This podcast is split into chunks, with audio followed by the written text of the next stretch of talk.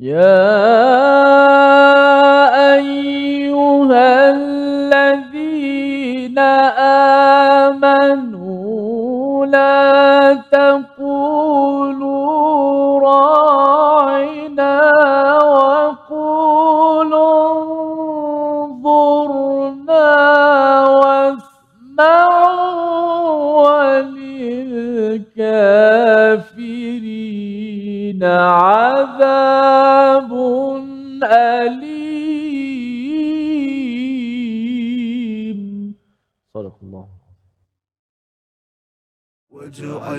لنا هجتين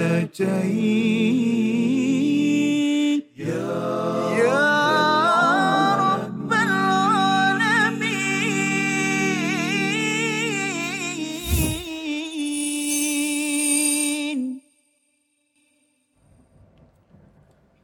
السلام عليكم ورحمة الله وبركاته. والحمد لله والصلاة والسلام على رسول الله وعلى آله ومن والاه. شهد أن لا إله إلا الله. شهد أن محمدا عبده ورسوله. Kita bertemu dalam My Quran Time Quran Salat Infaq pada hari ini untuk sama-sama kita menyelusuri kepada halaman yang ke-516 ya pada hari ini. Sama-sama kita ingin melihat pada apakah komentar Allah Subhanahu Taala bagaimana selepas kita mendalami ayat-ayat tentang sihir, bagaimana Allah memberi peluang kepada mereka yang pernah terlibat dengan ajaran yang songsang tidak betul dan lebih daripada itu Allah mengingatkan tentang adab-adab yang penting sebagai orang yang beriman dan hari ini kita bersama Al-Fadil Ustaz Tirmizi Ali. Apa khabar Ustaz? Baik Alhamdulillah Ustaz Faham khabar kita Alhamdulillah. Ya, kita bertemu hari ini bersama dengan tuan-tuan yang berada di rumah. Saya ucapkan terima kasih sudi terus bersama di YouTube ataupun di Facebook ataupun di depan kaca TV untuk sama-sama kita istiqamah dan di studio kita pada hari ini Ustaz kita mengalung-alungkan kehadiran ya. uh, grup istiqamah ya. tentunya alhamdulillah ahlan wa sahlan dan juga daripada Ya daripada Muslimat Masjid Kiai Abdullah Omar Kapal. Kelang. Kelang. Khabar semua. InsyaAllah. Ya, Alhamdulillah ya moga-moga terus orang-orang Kelang lebih ramai lagi selepas Ya, ini dapat hadir di studio untuk kita uh, belajar bersama dan kita boleh mengulang kaji bacaan daripada ayat-ayat suci Al-Quran Al-Karim. Mari sama-sama kita mulakan dengan doa ringkas kita subhanakala ilma lana illa ma 'allamtana innaka antal alimul hakim rabbi zidni ilma. Kita saksikan apakah ringkasan sinopsis bagi ayat yang ke-104 dan 105. Iaitu pada ayat yang ke-104, larangan Allah kepada orang-orang yang beriman menggunakan perkataan ra'ina. Ya, mengapa Allah men- me- me- mencadangkan, menyatakan perkara ini, nanti kita akan belajar. Dan yang keduanya, pada ayat 105, buruknya sikap orang kafir dan musyrik yang dengki terhadap orang-orang yang beriman. Apakah realiti yang Allah bongkarkan agar kita faham dan kita dapat berinteraksi dengan baik ya dengan hakikat realiti yang Allah bawakan pada ayat 105. Mari sama-sama kita baca ayat 104 105 dipimpin Al-Fadhil Ustaz Tirmizi Ali. Silakan. Alhamdulillah terima kasih kepada Fadil Ustaz Tun Fazrul, penonton-penonton, sahabat-sahabat Al-Quran yang dikasihi sekalian. Alhamdulillah syukur kepada Allah Subhanahu Wa Taala pada saat dan ketika ini kita terus bersama dengan Al-Quranul Karim menghidupkan jiwa-jiwa kita dengan Al-Quran, ayat-ayat Allah Subhanahu Wa Taala, mukjizat yang teragung Nabi Muhammad sallallahu alaihi wa ala alihi wa sahbihi wasallam. Dua ayat sahaja ini daripada penghujung muka surat yang ke-16 iaitu ayat 104 dan 105 yang akan sama-sama kita ulang bacaannya, kita baca, kita ulang dan juga hafazan dan kita nak paling penting kita nak tadabbur. Tadi Ustaz Fah sebut tentang sinopsis uh, larangan berkata ra'ina. Saya pun nak belajar apakah masuk ra'ina di situ uh, kerana ada panggilan untuk orang-orang beriman uh, wahai orang-orang beriman ya ayyuhallazina amanu maka mari sama-sama kita mendengar dengan teliti bacaan yang akan dibacakan uh, kita fokus uh, untuk sama-sama kita ambil iktibar uh, dua ayat yang penting untuk kita belajar pada hari ini. A'udzubillahi minasyaitonirrajim. Bismillahirrahmanirrahim. يا أيها الذين آمنوا لا تقولوا راعنا لا تقولوا راعنا وقولوا انظرنا واسمعوا وللكافرين عذاب أليم. ما يود الذين كفروا من أهل الكتاب ولا المشركين أن ينزل عليكم أن ينزل عليكم من خير من ربكم والله يختص برحمته من يشاء والله ذو الفضل العظيم. Surah Al-Nazim itulah bacaan daripada ayat yang ke-104 dan 105 sebentar tadi. Diharapkan uh, semua tuan-tuan yang berada di rumah di studio kita sudah pun membaca, mengikuti, mendengar daripada apa yang dibacakan oleh Ustaz Tirmizi sebentar tadi sebagai panduan kita Ustaz ya. Kita akan ulang balik dan insya-Allah kita hari ini kita nak hafal ayat mana Ustaz? 10 104 insyaAllah 104 ya. Jadi kita akan ulang tapi kita faham dahulu apakah yang Allah ujarkan pada ayat 104 ini. Kalau kita lihat pada ayat-ayat sebelum ini bercakap tentang Bani Israel ya bagaimana Allah menceritakan mereka ini suka mengikut kepada matatlus syayatin pada ayat yang ke-100 102 ya maksudnya tentang Bani Israel mereka ada pilihan untuk bersama Taurat ya kitab daripada Allah Subhanahu taala tetapi memilih ajaran yang bertentangan kerana kerana ada masalah dalam dalam diri sendiri iaitu tidak memberi keutamaan kepada apa yang Allah inginkan tetapi memberi keutamaan pada apa yang diri sendiri inginkan. Dan ditegur pada ayat 103 itu kalaupun pernah terlibat dengan ajaran-ajaran yang tak betul Allah memberi peluang ya memberi peluang untuk mendapat lamathubatun min indillahi khair kebaikan-kebaikan ganjaran berlipat kali ganda di sisi Allah jika seseorang itu beriman dan ber, bertakwa.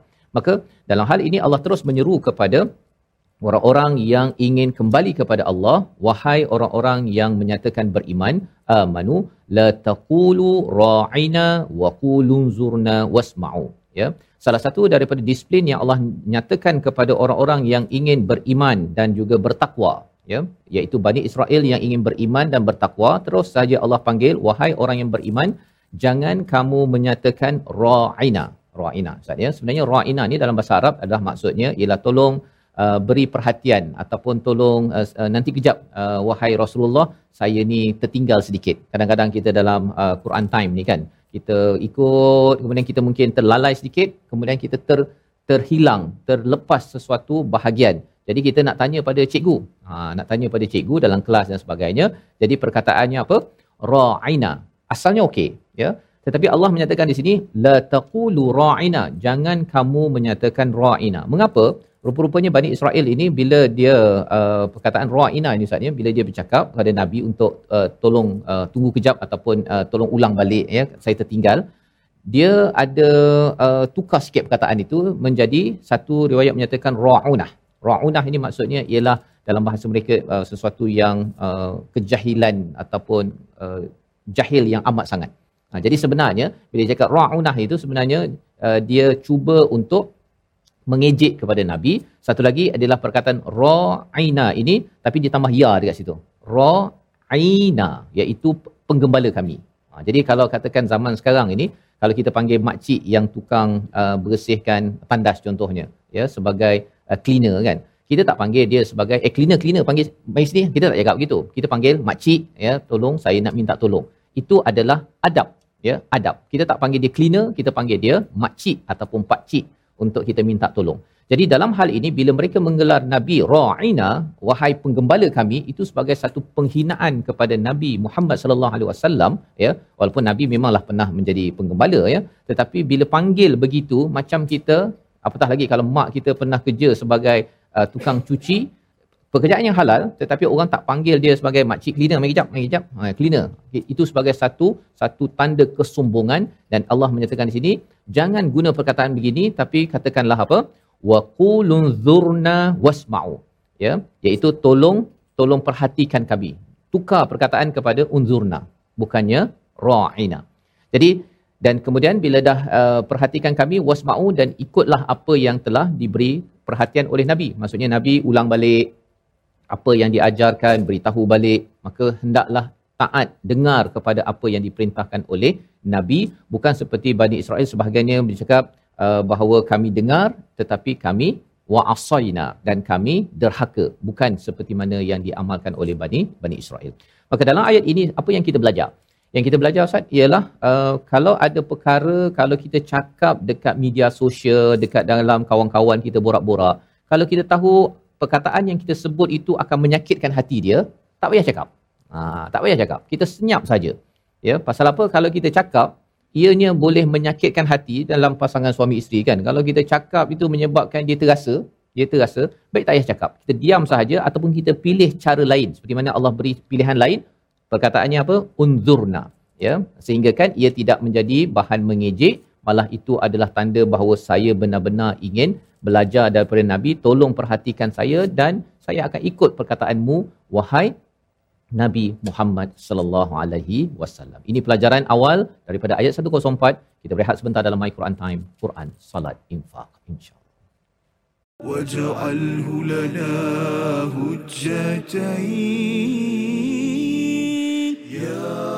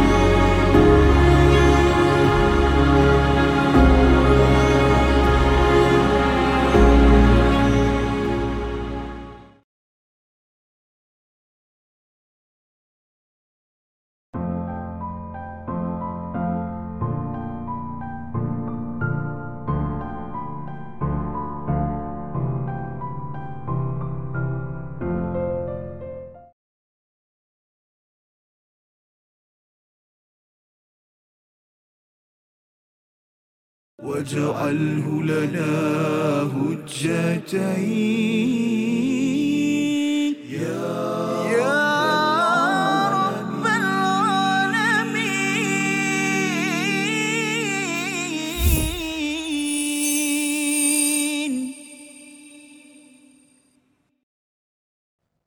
يا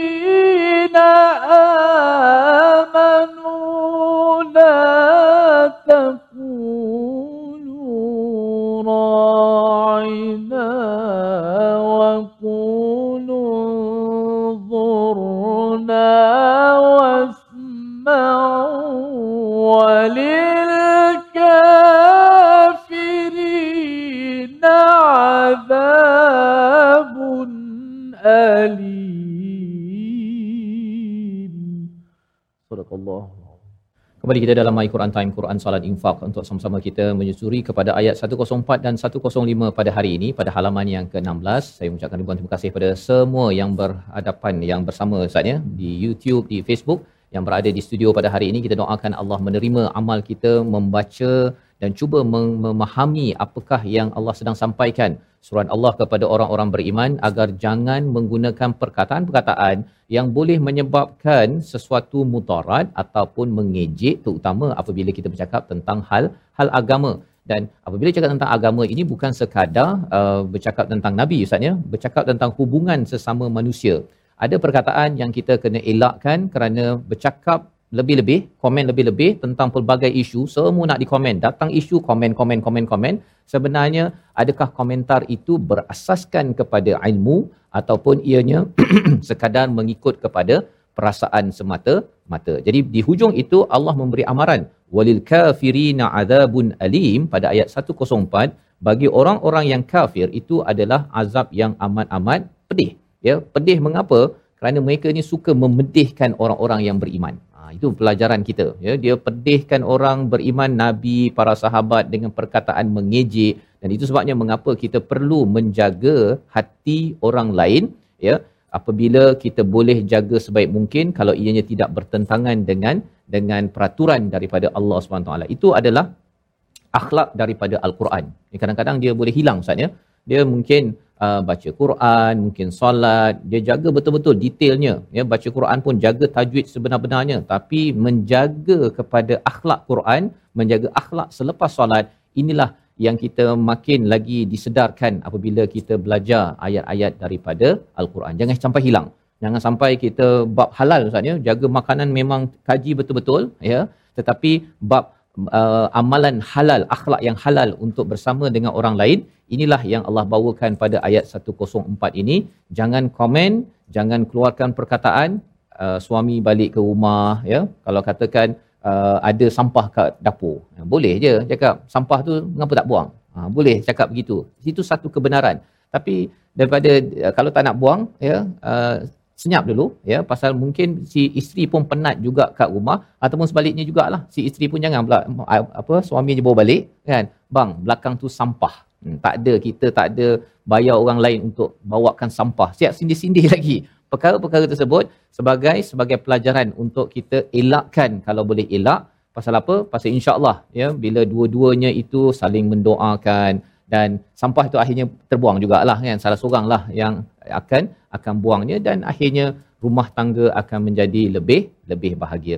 Dan bila Allah memberikan uh, ancaman di hujung ayat 104 ini walil kafirina adzabun alim azab yang pedih pedihnya itu satu di akhirat tetapi di dunia lagi dah mendapat kepedihan.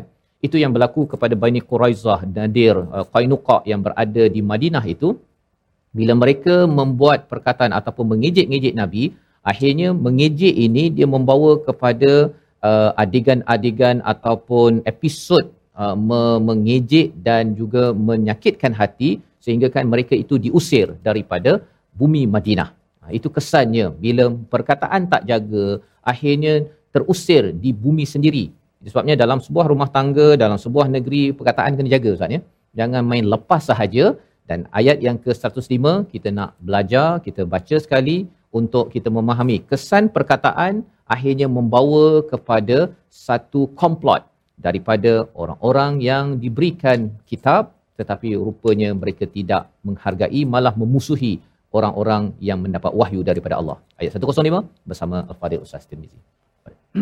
A'udzubillahi minasyaitanir. Ma yawaddu الذين كفروا من أهل الكتاب ولا المشركين أن ينزل عليكم أن ينزل عليكم من خير من ربكم. والله يختص برحمته من يشاء.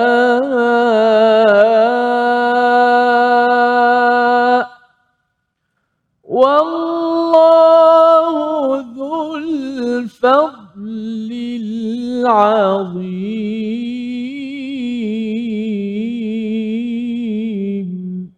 صدق الله Surah Allah Nazim ayat yang ke-105 orang-orang yang kafir daripada ahli kitab dan orang-orang musyrik tidak menginginkan diturunkannya kepadamu suatu kebaikan daripada Tuhanmu. Ini adalah bahagian pertama daripada ayat ini menceritakan tentang istilah ma.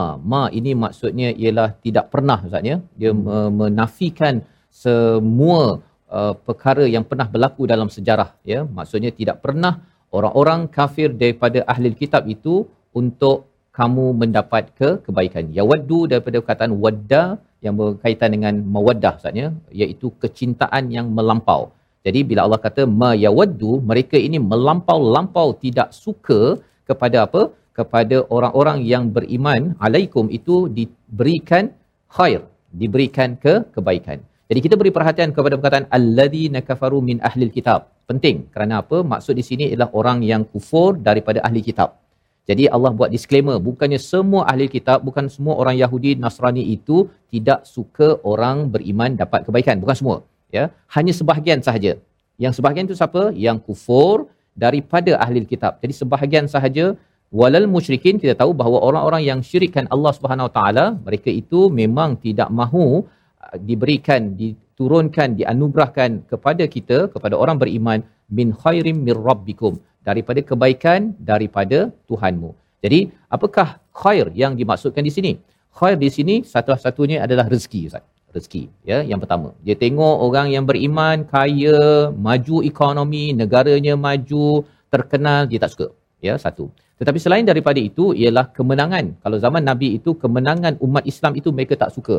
Tak suka orang Islam yang memerintah dalam memerintah mereka. Mereka tak suka. Dan bila Allah menyatakan ayyunazzala alaikum min khairin min rabbikum itu yang paling pasti ialah mereka tak suka dapat rasul dan dapat risalah daripada Allah Subhanahu wa taala. Pasal apa? Pasal dia merasakan bahawa saya Bani Israel yang sepatutnya orang Yahudi yang patut mendapat rasul selama ini sampai Nabi Isa dan juga mendapat risalah akhir sebagaimana kami mendapat Taurat sebelum sebelum ini. Jadi kebaikan yang dimaksudkan di sini juga merangkumi kepada Quran, kepada agama Islam dan ini adalah satu perkara yang perlu kita fahami. Maksudnya kalau mereka tak suka kerana mereka kufur, kalau kita bersyukur, kitalah orang yang suka sangat Ustaz. Ha, ya, bila kita tengok anak kita belajar Quran, boleh hafal Quran, ramai lagi tengok My Quran Time, ramai lagi buat program-program uh, agama, program Quran di TV, di mana sahaja, kita jadi orang yang paling bersyukur. Ha, kita paling rasa, wah seronoknya saya bila anak saya, keluarga saya belajar Quran, pergi program sana, belajar Quran di sini, belajar bacaan, hafazan, tadabur dan sebagainya. Kita perlu jadi orang yang amat mawaddah, terlampau cinta kepada perkara tersebut. Apa sahaja yang perlu kita korbankan, kita korbankan. Ini mahfum mukhalafah daripada daripada ayat ini kerana kalau kita bukanlah orang yang bersemangat Ustaz ya, yang paling excited lah kan? Bila anak baca Quran walaupun tergagap-gagap kita lah orang yang paling gembira. Kalau tidak nanti anak kata bahawa kalau saya pandai menari dekat TikTok oh mak suka. Ha, tapi kalau katakan saya baca Quran kena marah kan? Pasal salah. Padahal sebenarnya walaupun salah teruskan memberi semangat disebabkan ada satu pihak yang kalau salah dia suka dan kemudian kalau boleh dia nak hancurkan kalau boleh Quran ini jangan ada Pasal apa? Bila Quran ada pada kita, tuan-tuan, ia adalah satu anugerah yang amat didengkikan. Ya, didengkikan oleh Bani Israel kerana mengapa turun kepada kepada Nabi Muhammad, kepada bukan orang Arab, eh, bukan orang Bani Israel dan inilah yang kita belajar sebahagian daripada ayat 105. Membawa kepada perkataan pilihan kita pada hari ini, kita saksikan iaitu waqulunzurna. Ya, kita beri perhatian kepada perkataan unzurna. Daripada perkataan nadhara maksudnya melihat ataupun memerhatikan. 129 kali disebut di dalam al-Quran dalam surah al-Maidah dalam surah al-A'raf dalam surah an-Nahl. Untuk kita faham bahawa sebenarnya bila kita minta perhatian minta cikgu uh, tolong berhenti sekejap tolong terangkan kembali. Pada zaman nabi mereka menggunakan perkataan unzurna ya uh, gunakan perkataan yang tepat berbanding dengan perkataan ra'ina kerana perkataan ra'ina itu boleh digunakan oleh orang-orang lain Bani Israel. Dia tambah lagi ya jadi ra'ina rupa-rupanya jadi peluang untuk mengejek dan apa-apa sahaja perkataan yang boleh menyakitkan hati orang boleh menjadi uh, perbalahan uh, bergaduh di social media tak payahlah guna. Simpan saja komen tersebut tak pun menambah pahala khawatir komen itu menambah dosa lagi yang kita minta Allah jauhkan beri kita hikmah dalam membuat keputusan hatta ketika di di social media. Kita berehat sebentar, kembali semula dalam My Quran Time, Quran Salat واجعله لنا هجتين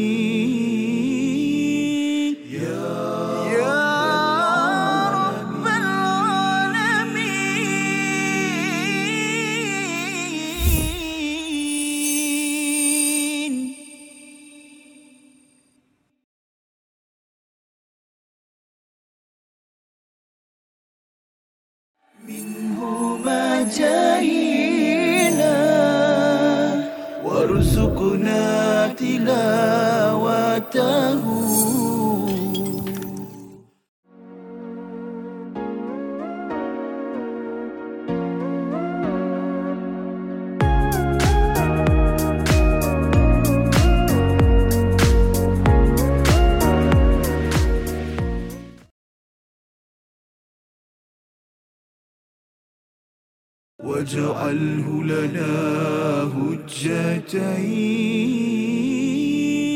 يا رب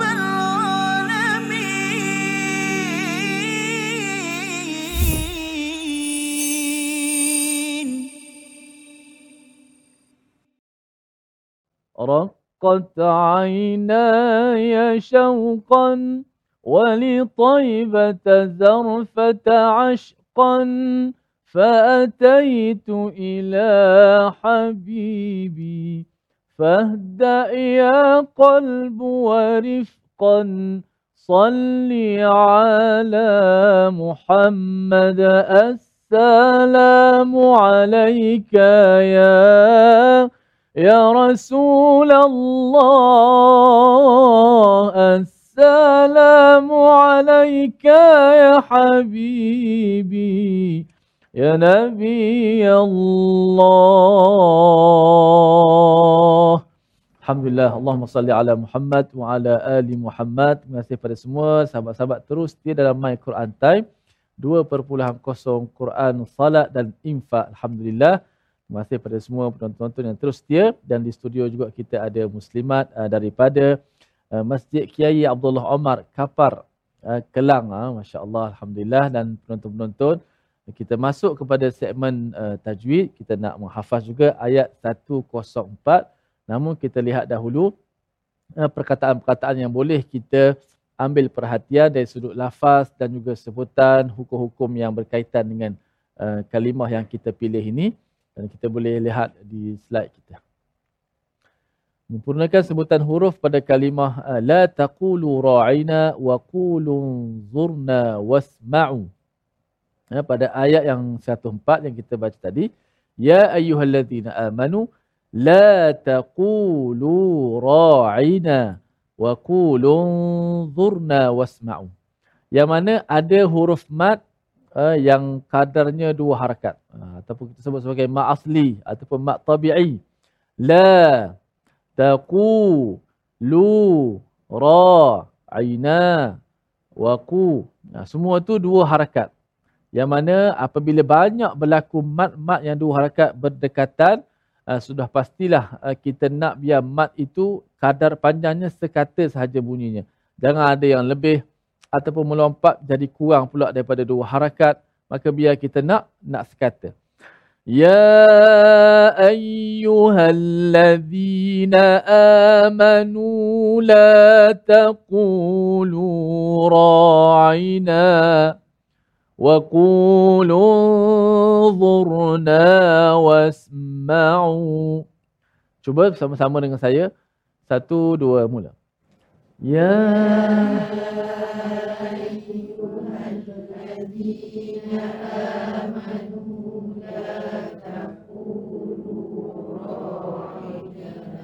لا تقولوا راعنا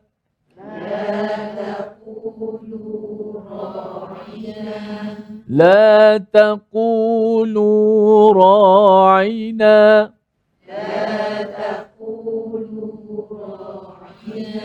Okey, kita lihat pada uh, la taqulu huruf qaf yang berbaris di depan. Qu la taqulu. Uh, huruf qaf uh, huruf yang kita kata yang bersifat dengan tebal. Qa qu qi. Qa qu qi. Uh, bila di baris atas sudah pastilah dia lebih tebal lah berbanding dia baris depan dan juga baris bawah. Qa qu qi. Ha, bila di baris atas agak senang untuk kita nak nak bezakan dia dengan tebal. Ha, bila di baris depan ha, mungkin dia boleh tertukar dengan kaf. Taqulu ra'ina. Sebut. La taqulu ra'ina. Kaf itu tidak boleh dinipiskan. Tak boleh sebut la taku. Ha, kalau kita sebut macam kaf, La taku. Ha, biar tebalkan. Tebalkan dari mana? Dari mana datang sifat tebal tu? Ha, satu soalan yang kita ajukan. Ha, dari mana datangnya sifat yang kata kena tebal? Sifat ni tebal. Ustaz kata kena tebal. Sebut to. Sebut ro dan sebagainya. Tebal itu ialah kerana uh, kita punya pangkal lidah kita, permulaan lidah kita itu terangkat ke atas. Suara tebal tu datang daripada situ. Oh, oh kat situ. Ko datang daripada situ. Dia bukan datang daripada mulut. Setengah orang sangka huruf tebal tu bila mulut kita dibulatkan, dimuncungkan, jadilah tebal. Ko, eh, bukan. Ha? Ko, bukan ko. Ko. Tak perlu muncul mulut. Ko. Cuba sebut mulut, sebut dan ikut tengok mulut saya. Ko. Ko. Po. Ro. Kan. Ya, sebahagian besar di kalangan kita uh, cenderung sebut ko. Ko. Ko. Tak perlu. Ko. Sebab sifat tebal datang daripada pangkal lidah kita. Suara kita menghala ke langit. O. Kalau kita kata, kalau bahasa Melayu, O. Ha, tu tak, tak tebal lagi. O tu. Bukan K-O-K. O. Bukan O. Dia O dalam. O. Dia bukan O. Depan mulut. Bukan. Ni dalam. O. Situ. Ha, situ datang tebal. Syaitan. Contoh. أعوذ بالله من الشيطان الرجيم ah minta lindung kepada Allah أعوذ بالله أعوذ بالله من الشيطان الرجيم ah masih ada lagi syaitan bukan syaitan syaitan dalam oh syaitan أعوذ بالله من الشيطان الرجيم أعوذ بالله من الشيطان الرجيم Ah, Okey, bagus. Ha? Jadi, qaf bila baris depan pun tetap tebal. Macam mana? Rasakan suara tu daripada dalam. La taqulu. Sebut. Ha, cuma tak boleh melampau. La taqu. Ah, tu tekan pula dah macam tu. Macam nak qala-qala. Ha, la taqu. Ah, Jangan sama macam tu. Ha, itu penekanan tak kena pula. La taqulu ra'ina. Hmm.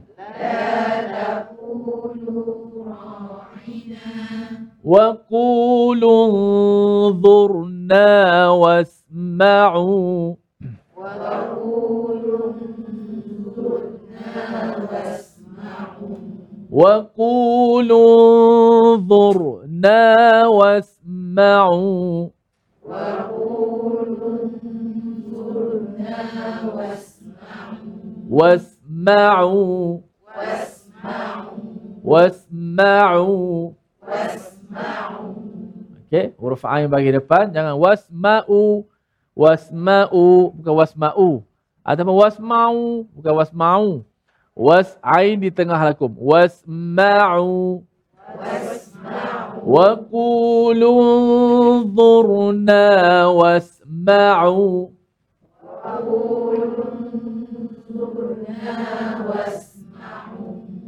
وللكافرين عذاب أليم وللكافرين عذاب أليم Okey, jom kita menghafaz. Ya ayyuhallazina amanu la taqulu ra'ina.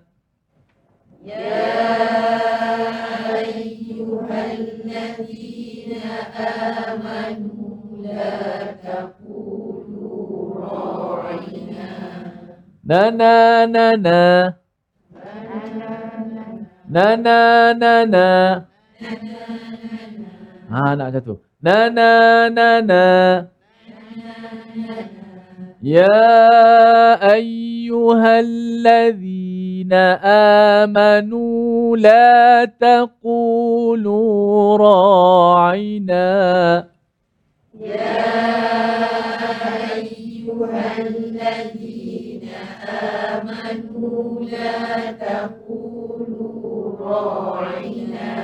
Ha, baru sedap sikit bunyi. Kan? Bunyi tu sedap. Kan? Ha.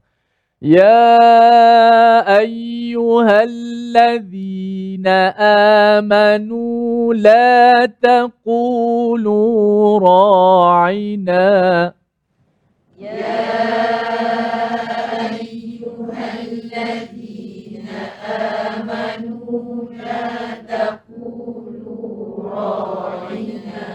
wahai orang beriman la taqulu ra'ina. Janganlah berkata ra'ina.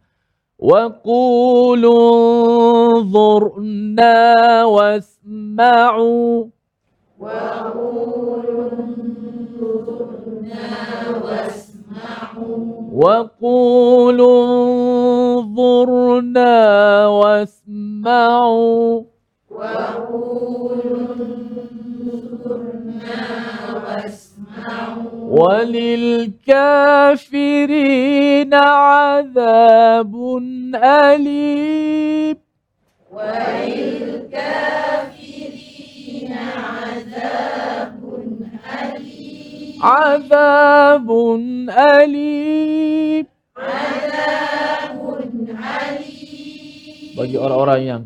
kafir azabun alim azab yang sangat pedih. Okey? Okey? Sila baca uh, uh, uh, uh, apa ni? Tanpa melihat mushaf. Uh, saya baca dulu. Ya ayyuhalladzina amanu la taqulu ra'ina. يا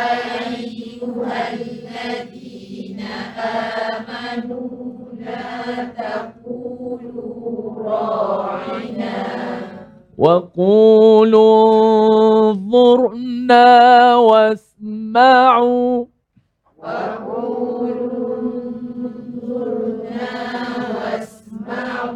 وللكافرين عذاب أليم. وللكافرين عذاب أليم. Okey, Sama-sama daripada awal. Satu, dua, mula. Ya, ya ayyuhalladhina amanu la taqulu ra'ina wa kulu dhurna wa sma'u kafirina azabun صدق الله العظيم Safas kita berehat seketika InsyaAllah kita kembali selepas ini Jangan ke mana-mana My Quran Time واجعله لنا هجتين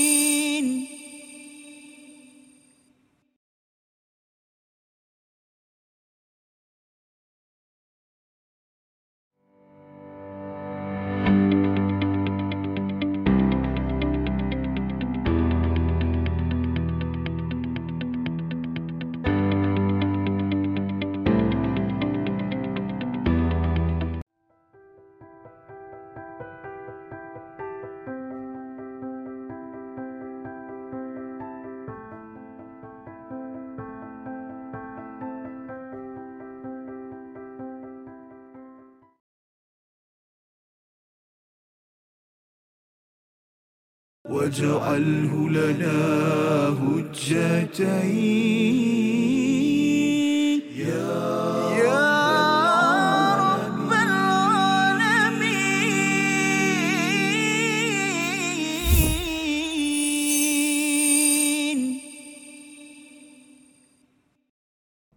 Kembali kita dalam My Quran Time, Quran Salat Infaq pada hari ini untuk sama-sama kita melihat kepada ayat 104 dan ayat 105.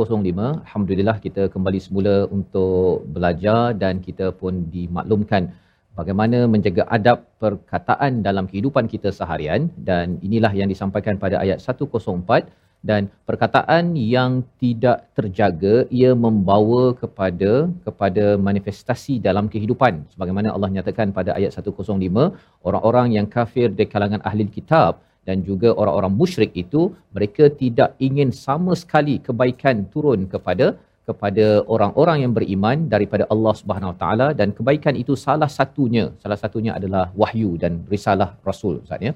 Tak suka ya mereka tidak mahu kerana mereka tahu kesan al-Quran ini ianya akan memberi perubahan kepada masyarakat. Pasti pasti. Ya mereka perhatikan di Mekah itu 13 tahun apakah yang berlaku dan kita maklum surah al-baqarah ini turun di di Madinah maksudnya mereka mendapat berita apakah yang telah berlaku di Mekah bila Nabi 13 tahun? 13 tahun tak berapa lama sangat ustaz. Ya kira kalau anak tu baru tingkatan satu ya bagi 13 tahun Quran ia memberi perubahan bukan kepada sekadar anak-anak kecil tetapi kepada anak-anak besar.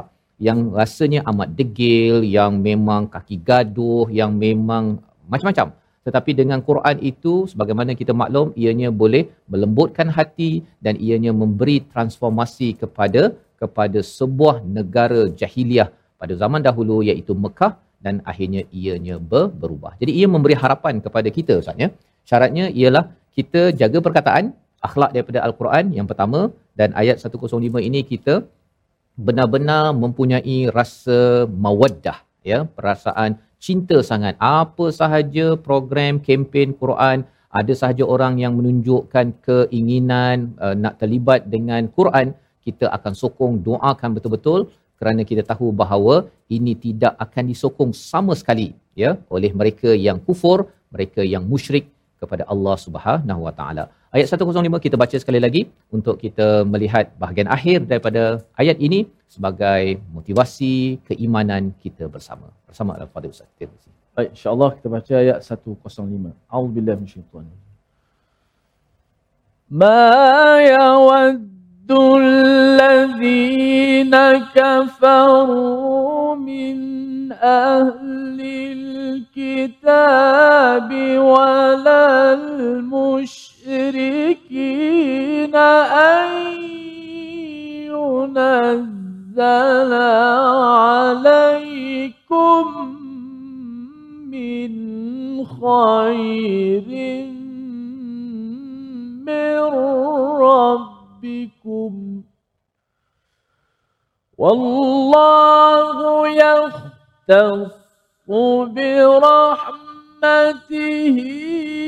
من يشاء.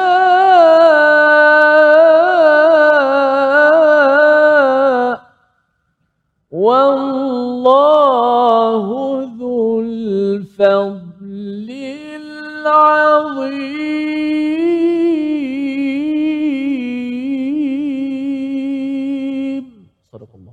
Surah Allah Nazim gitulah bacaan daripada ayat 105 bagaimana Allah menceritakan tentang perangai akhlak orang-orang yang kufur daripada kalangan ahli kitab maksudnya min sebahagian sahaja ya bukan semua dan juga orang-orang musyrik yang tidak suka kebaikan khair. Perkataan Allah menggunakan perkataan khair pada ayat 105 ini sama perkataan khair yang ada pada ayat 103 iaitu bila Allah memberi ganjaran lamathubatum min indillahi khair ganjaran yang berling, berlipat kali ganda itu dari sisi Allah itu adalah amat-amat baik. Apakah kaitan ayat 103 dan 105 ini?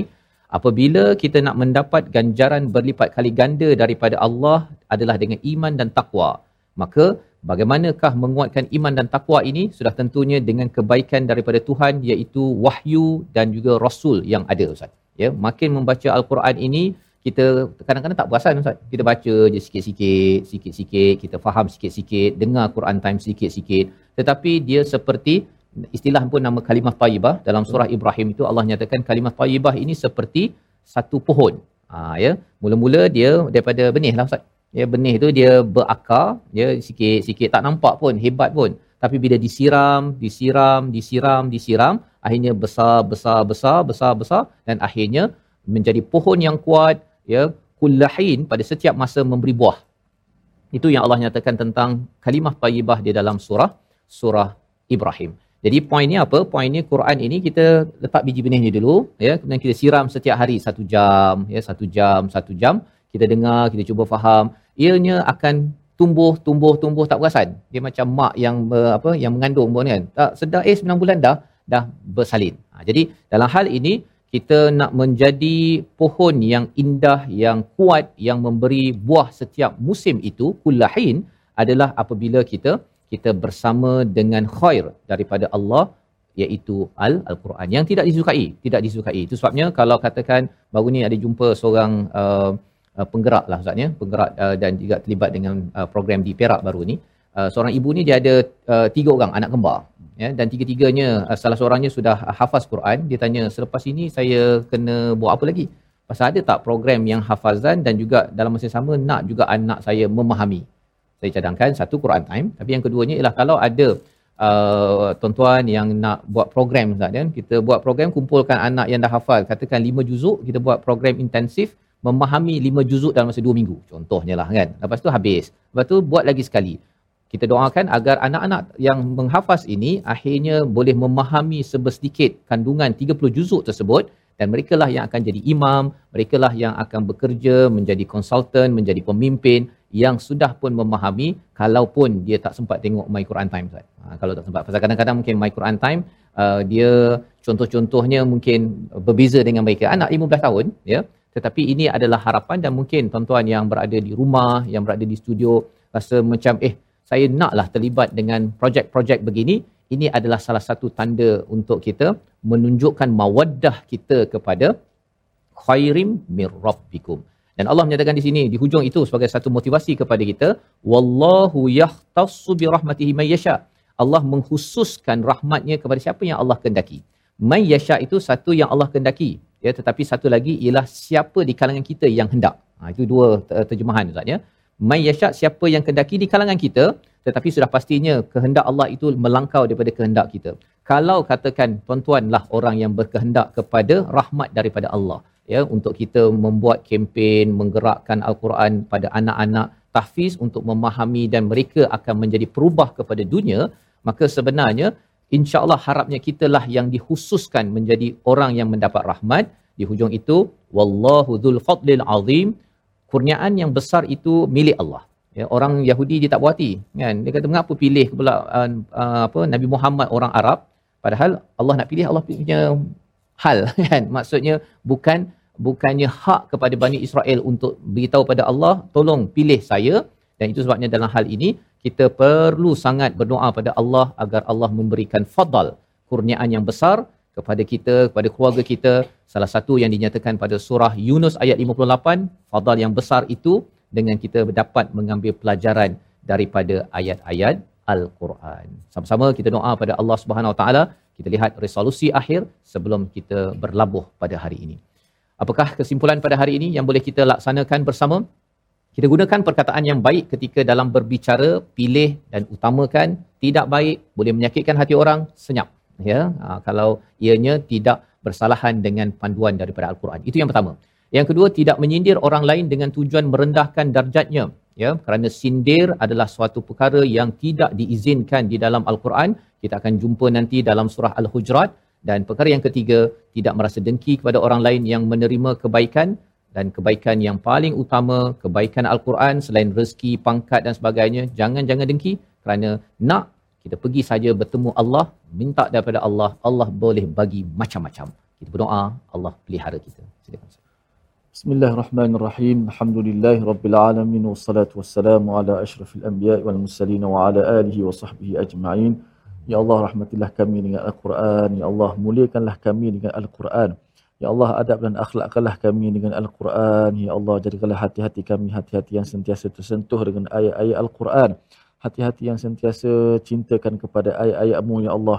Ya Allah Tuhan kami jauhkanlah kami daripada sifat mazmumah Ya Allah. Jauhkanlah kami daripada hasad dan dengki Ya Allah. Cukupkanlah hati kami Ya Allah. Cukupkanlah hati kami Ya Allah. Cukupkanlah diri kami dengan sifat qanaah redha dan sabar Ya Allah. Bekalkanlah kami kesabaran tinggi dalam kami menjalani kehidupan hidup di dunia ini Ya Allah Ya Allah redalah kami Ya Allah. Janganlah kau matikan kami Ya Allah. Kecuali kau redha kepada kami Ya Allah. Matikanlah kami dalam Islam dalam iman dalam ihsan Ya Allah. Amin ya rabbal alamin. Wa sallallahu ala sayyidina Muhammad wa ala alihi wa sahbihi wasallam walhamdulillahi rabbil alamin. Amin amin ya rabbal alamin. Moga-moga Allah mengabulkan doa kita pada hari ini dan terus kita istiqamah bersama Al-Quran. Salah satu bagaimana kita dah baca Quran, kita bawa dalam solat kita dan yang ketiga agar kita tidak rugi adalah dengan selalu kita berinfak. Salah satu apa yang boleh kita buat pada hari ini, tabung gerakan Al-Quran untuk tuan-tuan sumbangkan idea, sumbangan keuangan dan lebih daripada itu sebagaimana yang kita bincang sebentar tadi kalau tuan-tuan sendiri yang ingin mengendalikan program bersama dengan anak-anak tahfiz mereka menghafal sudah menghafal dan kita ingin bawakan kefahaman kepada mereka intensif 2 3 minggu di resort ataupun di mana-mana madrasah tuan-tuanlah orang yang menyusunnya.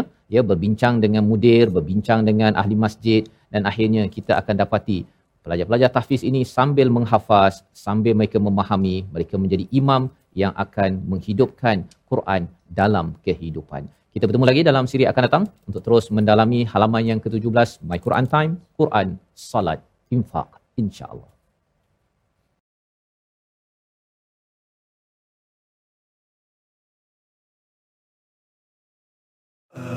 آناء الليل وأطراف النهار.